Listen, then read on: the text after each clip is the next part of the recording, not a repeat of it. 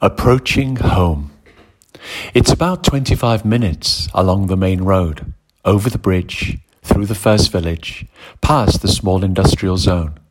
Nothing too special in the darkness, in the rain.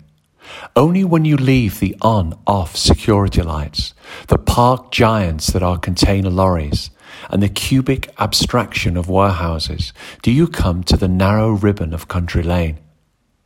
Stepping over the first of three bridges over the same stream, only then can you hear the rain. The rain that races in the flooding grab of streaming fingers beneath the wooden planks of ancient crossings. The rain that drips in random drops of heaviness from the uncurling fingers of cold, gnarled, fist held branches. The rain that seeps into the gaps and creases of coat and skin and trickle in patterns of landscapes across your neck. There is little light here, no stars, no random blinking of traffic, no moon behind the clouds, no head torches of the fitness jogger bobbing in time to the blanketing deafness of hidden music. The light, as it is, is also silent. The world outside has gone. This is the place of real time, the slow unfolding of fields and orchards, the family owned meadows and hidden bushes, the low woodland, the stepping stone terraces of medieval vineyards, abandoned now for centuries due to a poor soil and a weakening sun. You can just see the lane in front of you, pale, grey, and with patches of sky glued almost to the flooded ground. On each side, above the brushed escarpments, gouged once with ice and the weight of a drowning world, the edge of rooftops, small sheds, and barns all tilting beams and planks rest on blockstone foundations weighted and anchored to the sleeping earth about you. The lane rises a little and your footsteps accompany you to the next bridge, which is a more modern affair with stainless steel railings, a concrete wall on either side, and a torrent of turbulent water thrusting, roaring, pressing through a gaping pipe beneath your feet. This is a good place to stop. A place to look behind and check that there is no shadow following, no shadow chasing the darkness into the eddies of the lives you have left behind. Ahead, over the bridge, there is just a hint of light behind the entanglement of branches and the undulating roll of the hills and the weavings of falling shades of darkness. It is irresistible not to leave this moment and walk further into the falling rhythms of singing rain. But the curtain closes does close.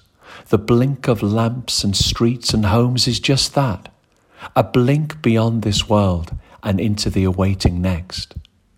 For there is always magic, the springing poetry of moments, for ahead is the crossing, from left to right, over the sunken fields, the long chasing legs of deer leap across the shadows, a graceful tumble of butterfly leaps and flights. They arch, wingless, over the lane, slipping like twilight beneath the ruffled sheets of a deepening night. You walk on and smell the wood smoke of fires, homes, and hearths. Breathe in the scent of warmth and damp, and the cold snow touch of mountain wind that shakes a hundred branches, shivering the darkness again to earth. And there, the first street lamp, white and frozen, in a conical splinter of ice splitting rain. The houses are alight, grinning through steaming windows with shrubs and bushes sparkling in flowing lines of greens and reds that mock the flood of rain that has soaked your shoes and shoulders and frozen your hands to the inside of your pockets clutching your keys in a knot of cold and flesh and metal. You bypass the discarded cars that are strewn along the congested pavement, their wing mirrors folded back in mock apology for their pedestrian intrusion.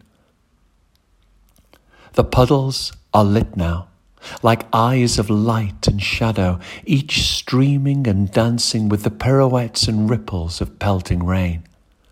Water pours through garden gates and flows in rivulets down, step by step, down to the gurgling roar of gutters overflowing in the placid liquid flood of black and grey. On the corner, the pub is closed, the doors and windows shuttered against the dark of night.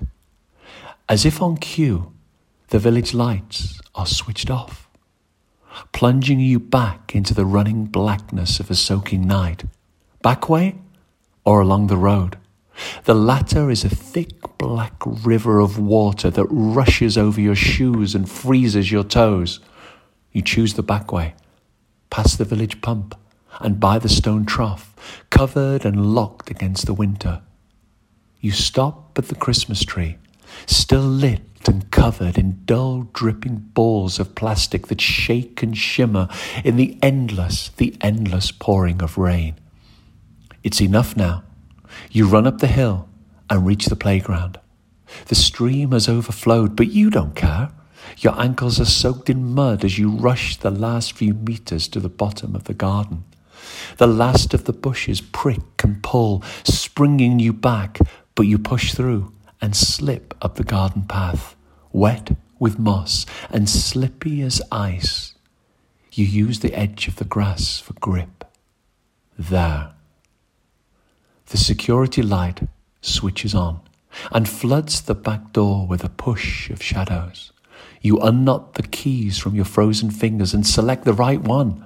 And first time, it slips into the lock. The door clicks, open, and warmth hits you in a blast of air that smells of cinnamon, pine needles, and the slow kindling warmth of home.